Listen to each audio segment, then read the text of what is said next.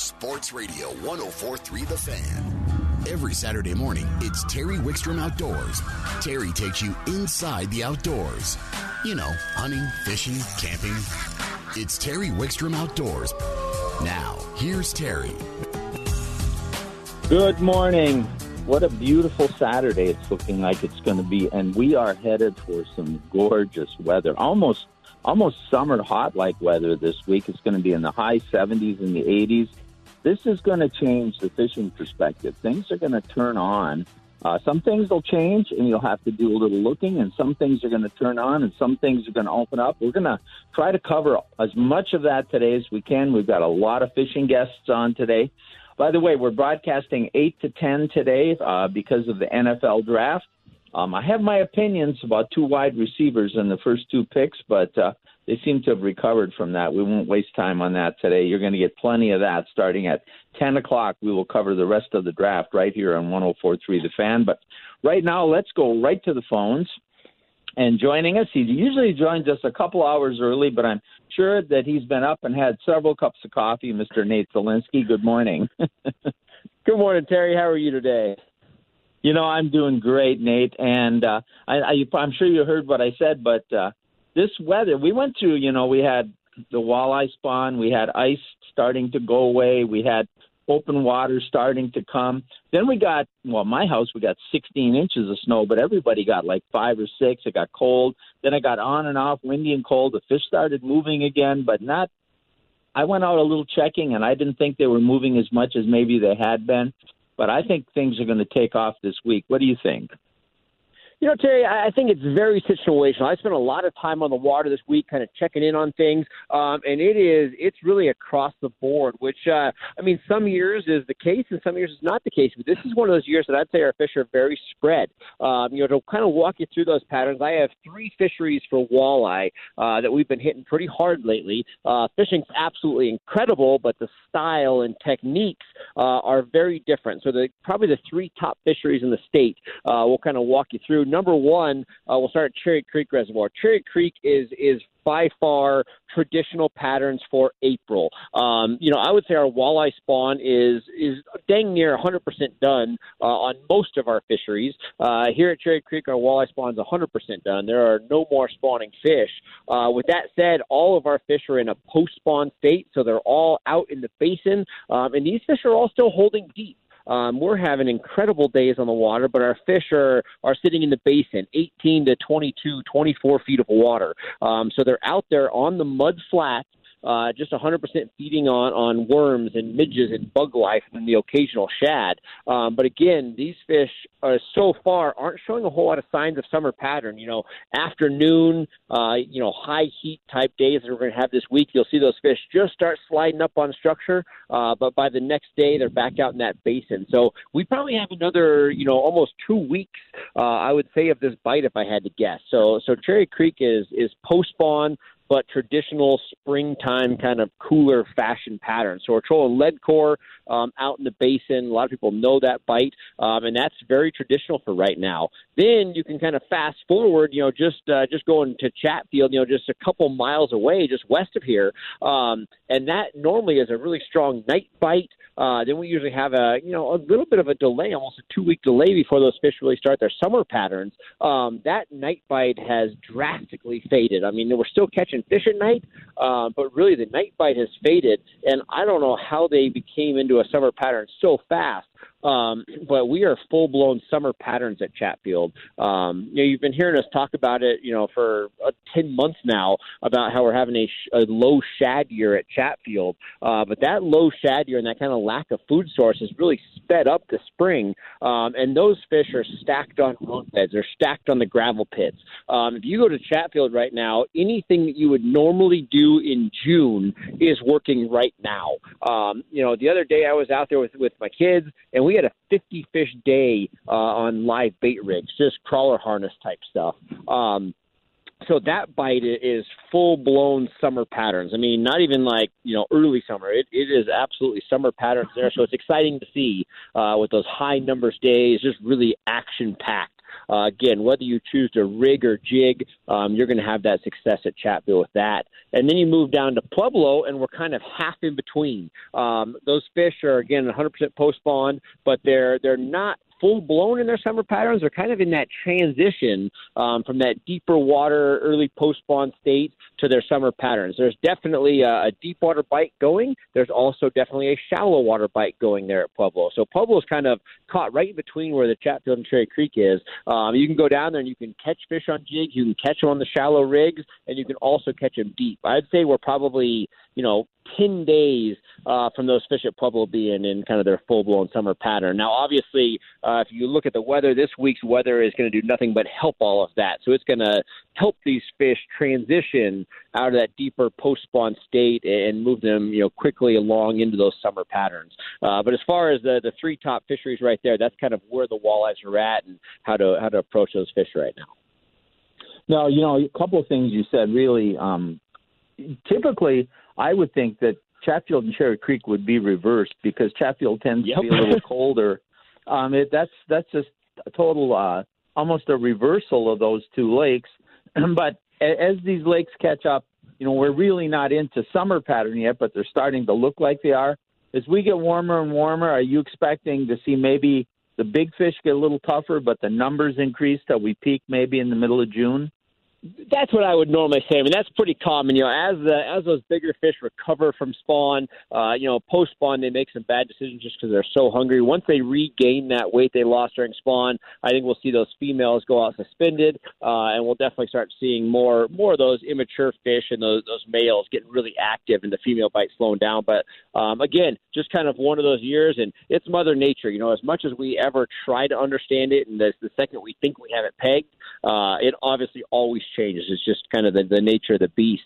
Um, and I'd say that's where it is. Again, um, you know, I swung by, like I said, like a roadbed at Chatfield the other day, and the fish were stacked, and I was like, man, it just can't be. And then we started fishing them, and you know, now it's going on you know, 10 days of, of just a hot and heavy bite. Um, you know, and I had a bunch of friends telling me the bite was on, and, you know, it's, it's just hard to believe the, the summer patterns were starting, but, uh, but it is. So it's exciting to get out there. And again, I think uh, over the next two weeks, as anglers get out, um, I think the biggest thing is spend some time looking with the graph. You know, all of us have these great graphs on our boat. Some of us, it's just a glorified depth finder. Some uh, are actually, you know, using it for the sake of sonar. But regardless, this is the time of year where it's important. You know, go look for your fish because everything's changing. I mean, from one day to the next, um, these fish can proceed and move along with the spring process of that bite. So use your graph, find fish, uh, make sure that you're on those fish, and I think you're going to have a good day. It seems like all these fish are biting, whether they're those deep water basin fish or the shallow fish. There's just a lot of action happening. Uh, just make sure that you're on those fish, and I think you'll have a good day on the water.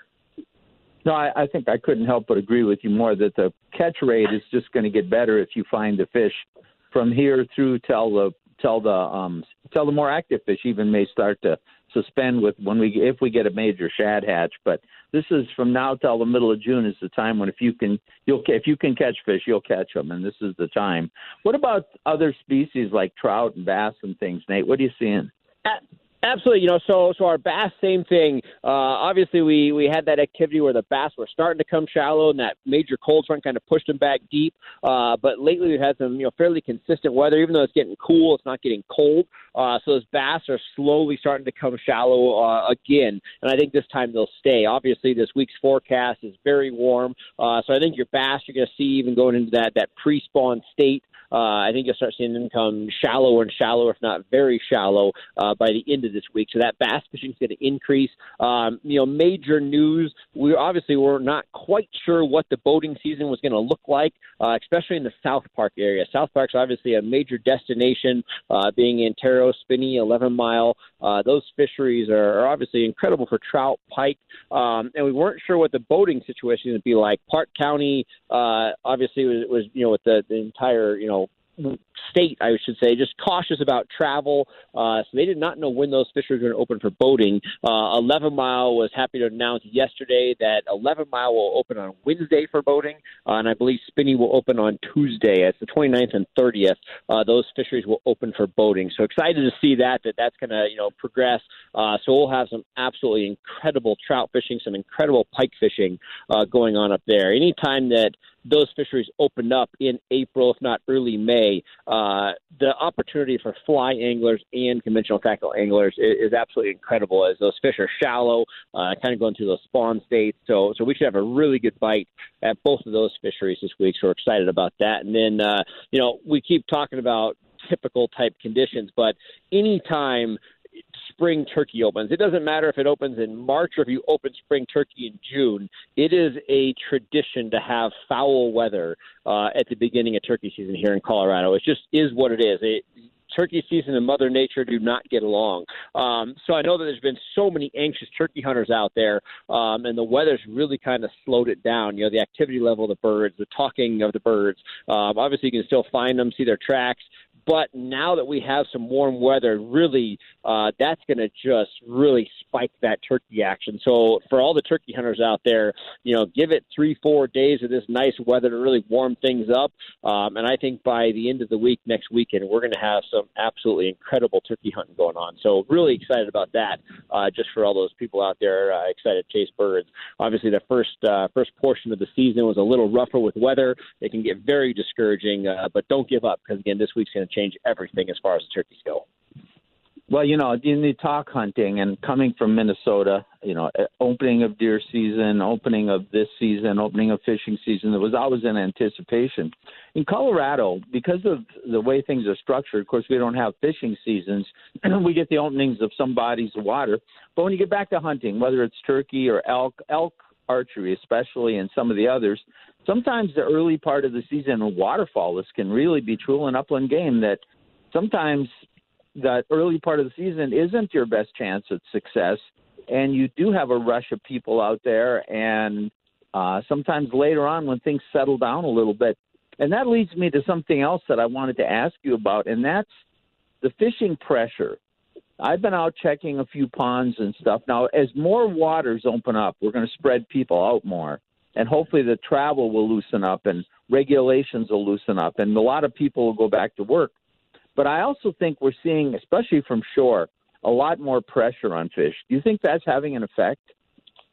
You know, I, I saw it on one situation. I, I would say on the the day to day, I 100% agree that there is more pressure. As far as the effect on the fish, I, I haven't seen it. The one thing that I did see, obviously, uh, on a lot of these fisheries, especially your Chatfield, Cherry Creek, Pueblo, you know, Colorado Parks and Wildlife nets their walleyes. Generally speaking, the dams are closed uh, March 15th to April 15th. You know, for as long as I can remember, um, those operations have been going and they've closed the dam. Um, they did not do that netting operation. They started it and then they stopped, uh, and it opened up those those areas. Um, and I saw more pressure than I've ever seen, you know, in my life um, in those spawn sites for people fishing walleyes. And I did see the pressure affect the fish there, um, simply for the fact that they were getting, you know, a lot of pressure from people casting to them. They were getting pressure on the boat side, uh, trolling in front of it. So we were seeing less and less activity um, on those dam faces. So I saw a lot of, you know, spawning areas or spawn sites that are off the beaten path getting loaded up with fish um, as those fish were kind of somewhat avoiding some of the other spawn sites. So whether it was just the migrations, the hours, you know, maybe, uh, you know, obviously a lot of anglers hit that night bite really early from, you know, first light to maybe 10, 11 o'clock at night. Uh, so a lot of our fish were coming in late. And, and we did see a, a slight change up to those spawning fish um, that was different, you know, due to pressure. But generally speaking, I'd say the day to day, I'm seeing more anglers, but I wouldn't say it's affecting fish as much. But we'll, we'll see as things kind of proceed. Now, I assume you're not guiding yet. Hopefully, that'll open up soon. But you are doing a lot of things to help people catch fish and get information out there, both fishing and hunting. Tell, tell people what you're doing and where they can find it. Yeah, absolutely. You know, we have a lot of stuff changing, and again, we try to keep up with uh, you know with our park managers and things like that as far as operations go, what we can do. Uh, so the biggest thing is just always keep an eye on our Facebook page. Uh, we try to keep our website up, but it's a little slower in that process. So we can update fa- Facebook extremely quick. So uh, if you want information as far as our catch rate tournaments, guiding, uh, you know, just general information on the bites and what's happening, uh, watching our Facebook page is everything. So just Tightline Outdoors on Facebook. Uh, watch us there. We'll try to keep you you updated on on things and keep you updated on bites, uh, especially now as we're starting to hit our mountain lakes. Uh, we'll keep you updated on where the pike are at, where the walleyes are at, where the, the trout are at, kind of kind of all the bites going around there. So yeah, watch our Facebook page. We'll try to keep it updated as possible. All right, my friend. We will talk to you next week back at your regular time. Perfect. We'll talk to you soon. All right, Nate Zelinsky, always a great wealth of information. Uh, we'll take a quick time out. We come back. We're going to talk about an organization I just found out about that's doing some awfully good things right here on Terry Wickstrom Outdoors on 104.3 The Fan.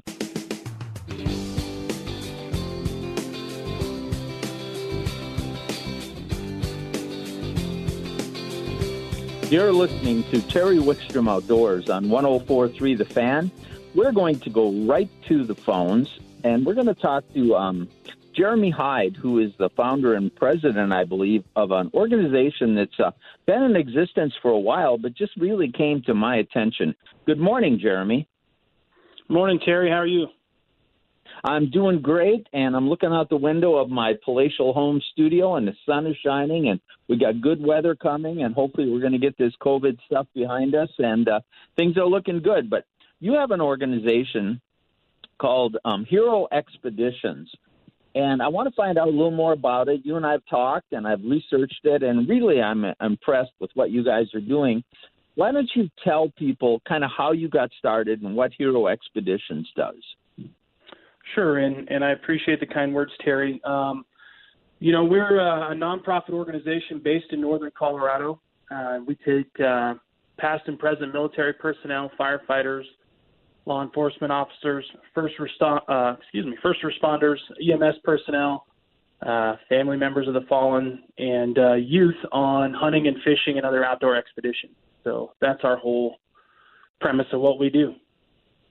And the whole idea, and if people have listened to the show over the years or followed my TV or my writing, they know that I'm a big believer in the therapeutic value of the outdoors, especially the water, but just anything outdoors and it creates a situation where you can do more bonding and create more memories and just improve your quality of life uh, be, more than any other activity uh, that that you can even think of participating in. It just has a special effect on you. I got a feeling that's kind of what you think too, isn't it? Yeah, absolutely. You know, when we have, um, you know, we kind of have a four-part system, if you will, of, of what our program is all about, and and why we decided to do this. And, and basically, um, we founded this because we believe uh, believe giving back to those that have really put it all out there on the line for for us. Our freedom and our safety is the right thing to do. Um, our goal is to provide uh, an atmosphere that just gives them an opportunity to uh, enjoy the great outdoors, to unwind, uh, experience some camaraderie. And uh, really, our mission is to help them create uh, some meaningful relationships. A lot of the times, these guys get out of the military and uh, they just uh, need somebody new to experience the outdoors with and kind of unload some of the the stuff that they carry around with. So campfire, as you know, is a great opportunity for people just to sit and and unwind and talk a little bit about life. And who better to do it with than guys that understand, you know, where they're coming from and what they've been through. And and if you can wake up in the morning and go uh, wet a line in the water or chase a turkey, uh, what better excuse, right? So. Yeah, tell, take us through some of the some of the things you do set up. What are some of the activities you, you do try to coordinate and set up during the course of a typical year? Yeah, absolutely. You know, we take, I think in 2019, we took about 110 individuals, um, and we do everything from uh, fishing trips for youth to uh, turkeys. Uh, of course, our spring turkey hunts got postponed this year. Um, but we do uh, waterfowl hunts are a big thing for us. The water the waterfowl season is long here in Colorado, thankfully, and uh, it really provides an opportunity for guys and gals to get out and sit in a pit and talk. Um, and, and just uh, we don't have to drive far to make it happen. So waterfowl is great for us.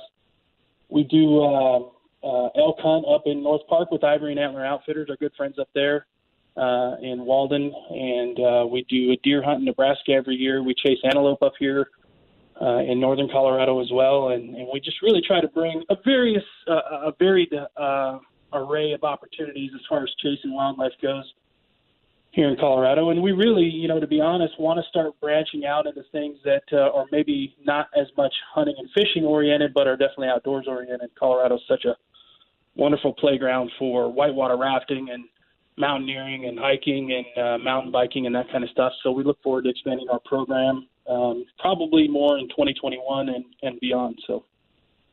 That that sounds great. Now, when you originally you, you talked about doing a lot of this for veterans, I think they were your original focus. I may be wrong, but then you expanded to first responders, and then of course everybody that you know in the medical industry and first responders and EMTs right now with what we're going through are are on the front lines. You also talked about um, some youth. Um, do you do some strictly youth programs too that you may not be a f- first responder's child, but maybe you're just somebody who could use a little bit of reassurance in life?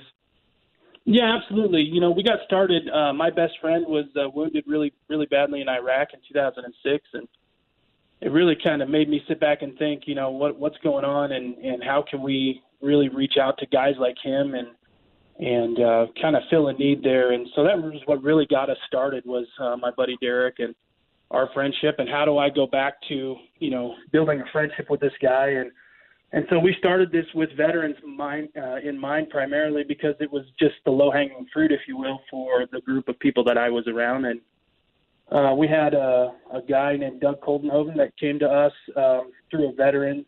And Doug spent 20 plus years in the fire service sit down in the Colorado Springs area. And sitting around and talking to Doug and hearing about the things that those guys go through and see on a daily basis, um, it's just it's unreal what they go through. And being the first first crew on the scene for traffic accidents and suicides, and, and just uh, those guys deal with it on a daily basis. And we thought, well, there's got to be something we can do for these guys too. And we just kind of slowly started growing. And uh, one of our board members, Ryan Purdue, is a football coach at a school here in Greeley, and a lot of the kids there are from single parent homes and, and um, disadvantaged backgrounds. And he said we need to do something for these kids, and so we started doing fishing trips with kids, and it's just grown from you know, started with military, and we thought, well, we can help these people. We'll go that direction, and we can help these folks, and we'll just kind of bring them into the fold. And uh, it's just worked great. And, and honestly, getting kids around uh, police officers and firefighters and, and soldiers and that kind of stuff, these kids' eyes just light up, and there's a lot of magic that happens there. And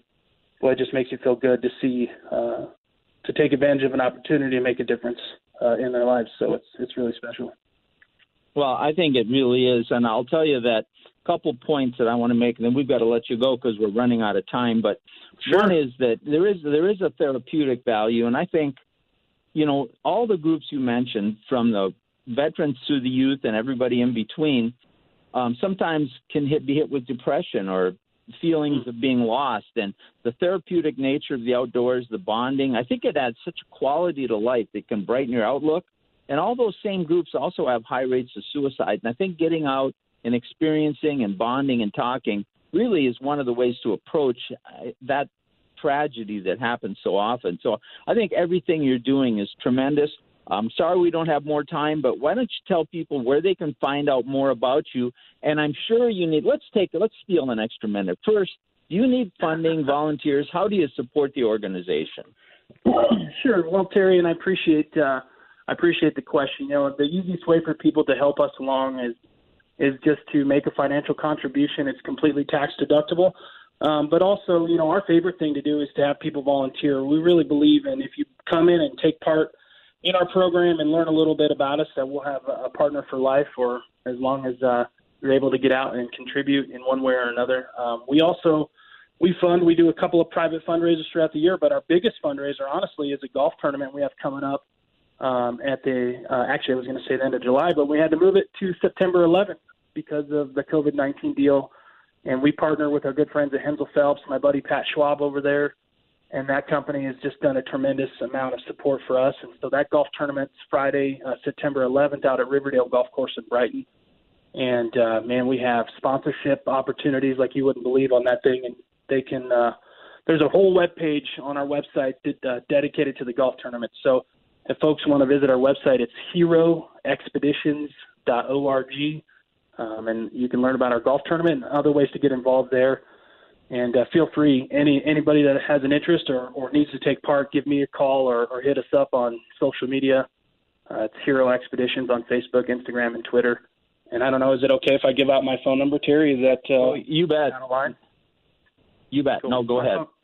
Yeah, my personal number is nine seven zero three eight one 9876. And I'd love to hear from anybody that uh, either needs to, to be involved in our program um, as a participant or as a, a donor or volunteer or sponsor.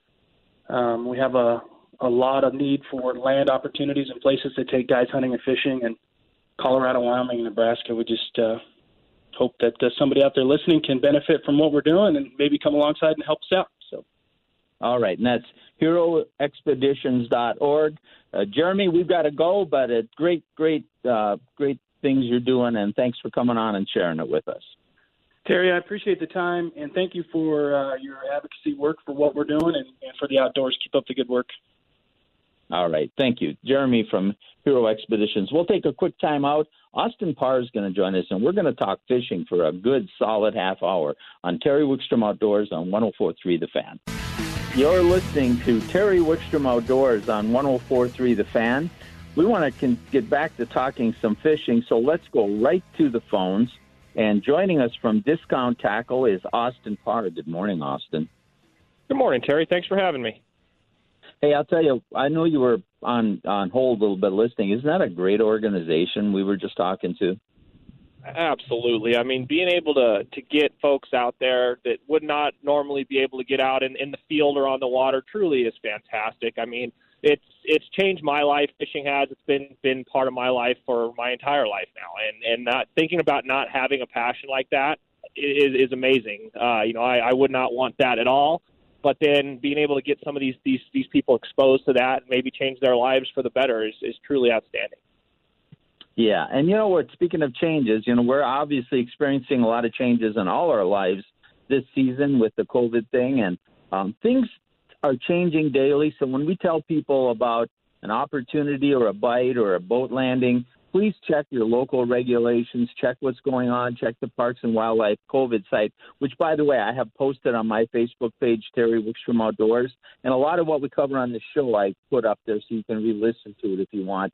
But but we're going to give you ideas, but always remember that there are recommendations and things going on.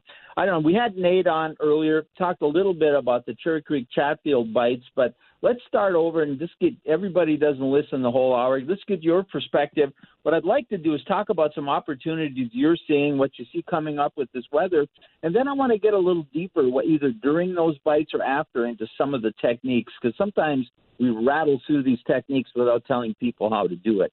What are you What are you seeing out there, Austin?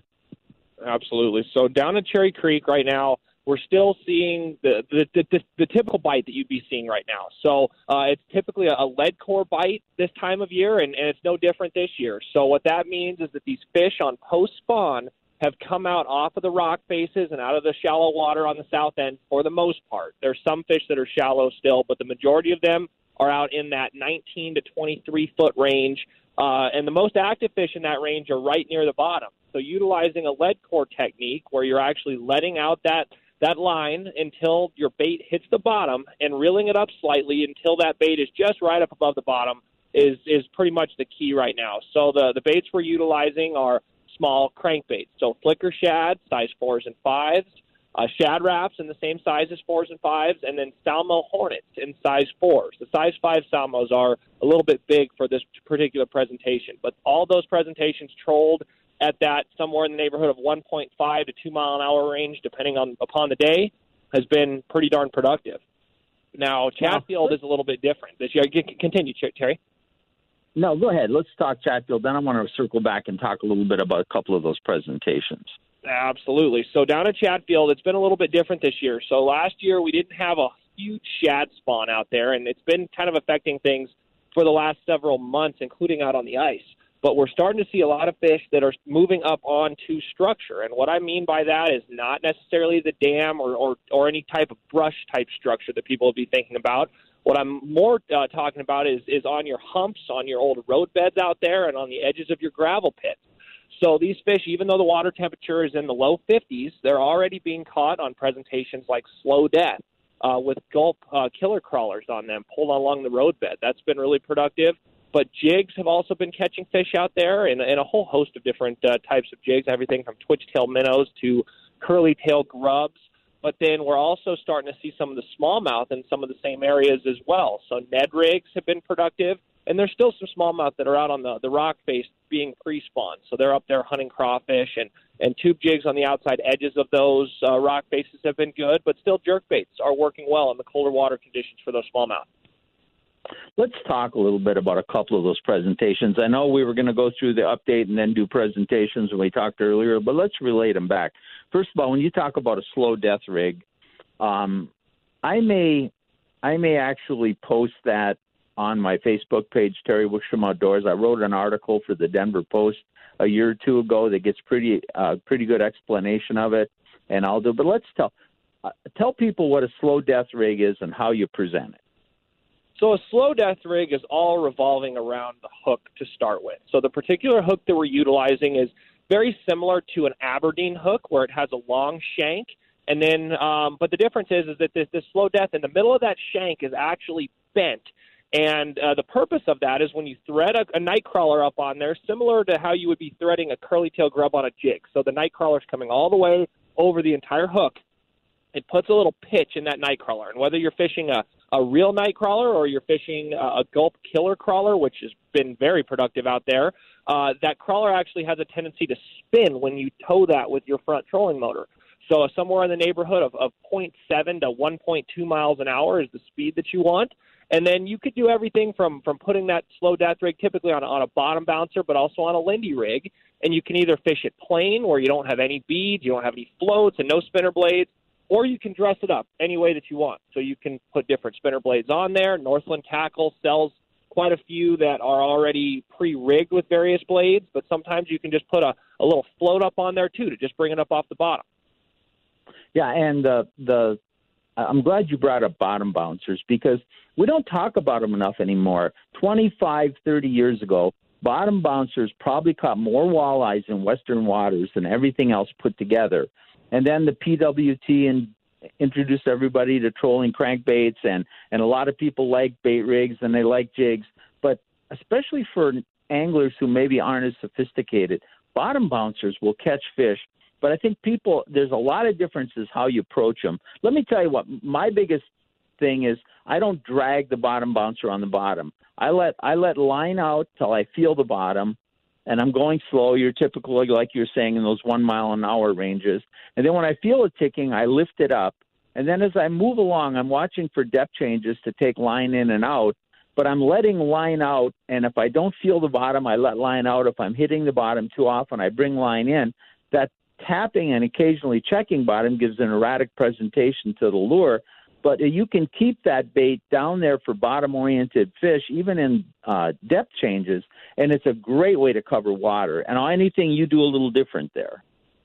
That's pretty much the exact same thing I do. The whole key with those bottom bouncers is just having the very tip of that L shaped bottom bouncer hitting the bottom occasionally. If it's just dredging the bottom, it's not the, the the way that you want to be going because not only are, are you you you you're dragging way too hard, but you're also not being able to feel that bite nearly as much. So you want to have that that tip just right, touching the bottom every once in a while, and, and having that particular presentation that you're utilizing behind it just riding above the bottom, and that's the whole point of that uh, that that extension on that arm on that bouncer. You know, and we talked about the slow death rig, but boy, don't forget to use spinners in night crawlers or spinners in Berkley worms or spinners in minnows and spinners in leeches because, or even a, a crankbait because I'll tell you what, the the typical spinner rigs with about a three, four foot leader can just be as deadly as anything out there yet.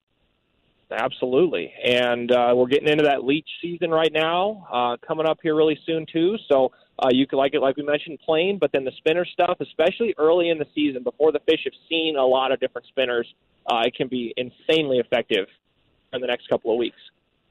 Now, I do have, in fact, one of the most watched videos on my YouTube channel is on bottom bouncers and I take you down to Pueblo and I run the bottom bouncer from both the back and the front of my boat.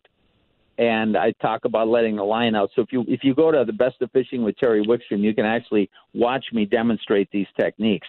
Now I want to get into some other techniques and I want to talk about some other waters and ponds. We should take a quick break here. Then we come back. I want to talk about maybe a few other waters you're seeing. Then I want to talk about a few other presentations you've mentioned and kind of give people a few tips.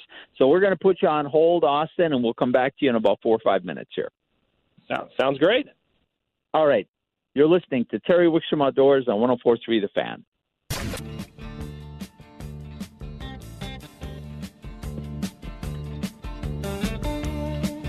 You're listening to Terry Wickstrom Outdoors on 104.3 The Fan. We are talking to Austin Parr from Discount Fishing Tackle. Let's go right back to the phones. Austin, we've talked Cherry Creek and Chatfield quite a bit today already. Um, I'd like to talk about maybe some other bodies of water, even some small ones, and maybe a few other species. What else are you hearing out there? Absolutely. So right now, where we're getting close to May, it seems like April, for me at least, without doing any guiding, has uh, just kind of disappeared on us already. But uh, but May is one of my favorite months for fishing on the Eastern Plains. And places going out northeast, such as Jackson Lake, Sterling, and Jumbo, all are going to be fishing very well coming up here soon. And some of them, some of them are already producing. Uh, Jumbo has has started to started to, to fish pretty darn well lately, as has North Sterling both of which are still on more of the trolling patterns that we were mentioning at Cherry Creek, where a lot of lead core is coming into play. But if you go to the entire opposite end of the state and go south toward John Martin, that is a bite to really consider over the next little bit. And, and that fishery is it, with with the new water that we've had down there for the last several years, it is really get, getting into much more of a, a state of maturity of that fishery. And we're seeing, God, just tons and tons and tons of different species that are flourishing down there, and a lot of species that you're not seeing in those numbers in other places, such as your crappies and your white bass, uh, wipers down there as well, saugeyes, walleyes. That lake holds a variety of, of warm water species that it just are. It's a fantastic fishery to, to consider. Now, what about people who want to stay close to home? There's so many small waters in the state, ponds and small rivers and creeks to go through. What are you hearing up and down the Front Range? Yeah, so a lot of those local ponds are starting to, to show some life. Uh, the majority of those are, are housing largemouth bass with a variety of panfish species to come behind them. And those species are more warm water species than you're seeing, uh, especially obviously with your trout, but even more so than the walleyes.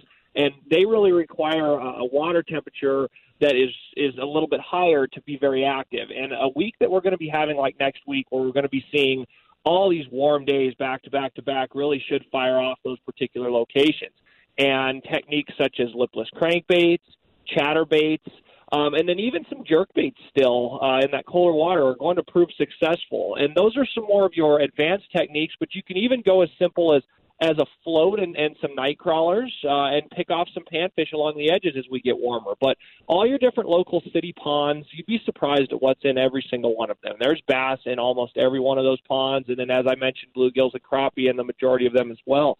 So they are a fantastic option to still stay close to home, and as we're getting warmer, have some good fishing. Now, you talked about a Ned rig, and people hear that all the time. They're seeing it on TV. They can look it up on the internet. But tell me what what makes a Ned rig different than just a, a plastic worm on a jig head or a shaky jig or all the different names, and how, when does one work better than another? So Ned rigs have turned into one of the absolute best fish catching lures, one of my best sellers down at the store. And the whole uh, idea behind it is the specific type of plastic that you are putting on that mushroom head stand up jig head and they're uh, the, the plastics are from Z-Man. And if anyone's not familiar with Z-Man, they are famous for an incredibly stretchy type of soft plastic that's almost impossible to break, but they float really, really well. And you're putting that floating plastic on that jig head, and that plastic raises up and is sitting perpendicular to the bottom rather than laying flat on the bottom like a normal plastic would be. And they're very easy to fish. You can just either drag them along the bottom, you can hop them, but fish of all different species love them. It's designed as a bass presentation, but when we're using them for bass, when I'm when I'm guiding, I catch all sorts of different species on them. You'll pick off trout and a lot of walleyes as well, depending upon the color. But there's a rainbow of different colors. Crawfish colors and green pumpkins are where I go first. But there's sometimes where more of your bright colors, such as your chartreuses and your whites and your pinks, can all have good success as well. But right now, before we're getting a lot of weed growth in these local ponds, those particular baits fished on the bottom can be very successful. Now, as the weeds start to grow and the bottom gets a little tougher, before those weeds, especially in ponds and smaller lakes, grow up and choke the surface, you mentioned a jerk bait. That can be a great presentation. But do you think people do it properly most of the time? Tell us your approach with jerk baits. So the first off that I'm, I'm looking for with a jerk bait is finding one that is going to generally be suspending. Uh, a, a true floating jerk bait is not fished as well in the presentation that I'm about to describe. So things like X-Raps, uh, Husky jerks all work really well. Uh, Berkley Cutter 110s and, and 90s also are good choices with this. But what we're doing is you're obviously casting out and maybe not so much casting straight out. A lot of times these fish are closer to the edges. And so going more on a 45 degree angle, as long as you're not too shallow, can be really effective. But we'll start off by giving it a, a couple of snaps. But the whole key with the snaps uh, on these jerk baits, whether aggressive or more passive, is that you're doing it with slack line in the line. So I'm not reeling down to that bait and then pulling. I'm actually snapping that a couple of times with a kind of a, a just a wrist snap and then I'm reeling down slack, but not coming all the way tight to that bait. And during this particular time with these suspending jerk baits, it's all about really watching that line. Uh, occasionally you'll feel a good tick, but many times that line just comes tight as you're watching that line go. So uh, that slack line snap is the total key, and then depending upon the situation, sometimes more of a long pause works well. Sometimes a shorter pause works well, but that suspending bait allows you to pause for a longer period of time. And if anyone's not familiar, what the suspending means is that the bait is neutrally buoyant. So as that bill pulls the bait down as you're retrieving it, when you pause it, it does not rise and it does not fall. So it gives a good chance for those fish to have a bait hanging in their face and gives you a better chance to catch that fish. Now, and typical rule of thumb, and that I would use, but you're right, the fish will tell you how they want it is in warm water. If I'm chasing like wipers or white bass or largemouth in warm water, I may keep that cadence up and have very little pause, almost an erratic, Absolutely. continuous action with short pauses. But in this cold weather, I think people don't understand sometimes how long you have to pause that bait. If you give it a couple little twitches and then you pause and you think you've waited long enough, probably double or triple that time, wouldn't you say? Absolutely, and uh, you know, I, I typically will go until you're you catch that fish, obviously. But it's always key to really, when you actually get a bite on a jerk bait, really kind of think about what you were just doing. And if you're pausing a really long time, obviously continue. But that's how we're developing patterns: is you have to start off with something, and if it's not working, change. But really pay attention to what you were doing exactly, and and that will really help you to catch more fish. No, I couldn't agree more. Um, there's just going to be a lot of opportunities. We can't cover them all today. With this warm week we've got coming, I think it's going to turn on the panfish and a lot of the small ponds and the bass. I think the trout may move on the front range a little further from shore in some of the smaller bodies of water, but on the big lakes they should still be because they won't warm up as quick close to shore and accessible but there's going to be a lot of fishing opportunities. The rivers are fishing well. We can't cover it all. Um, uh, I'm going to talk more in the next segment about fishing reports and how we're going to keep people appraised. But you're, you know, you're like everybody else to have constrictions with COVID-19 and what's going on. Are you uh, available to people, and how can they get a hold of you if they want information, or maybe even to find out how they can get some uh, product? Absolutely. So give me a phone call on my personal cell phone. So my personal cell phone is 303 514 5546. That gets a hold of me anytime, whether we're looking to book a guide trip in the coming weeks, uh, looking for some advice, or looking to potentially get some product purchased. We can talk to you about how we can get that done right now in this uh, funny time right now, and hopefully we'll be open at the store uh, sooner rather than later. But once again, 303 514 5546. And is there contact information on your website? It is as well. So uh, all the store information is on the website. My cell phone number is under the guide page uh, under Parr's guide service, but discountfishingdenver.com is that website where you can get a hold of us and order product as well. All right, my friend, lots of great information. We'll have to get some of this up on the Facebook page, Terry Wickstrom Outdoors, but uh, we'll be talking to you again very soon. Thank you so much, Terry. You have a great day. You bet. Austin Parr from Discount Fishing Tackle. We'll take a time out and we'll have more outdoors on Terry Wickstrom Outdoors on 1043 The Fan.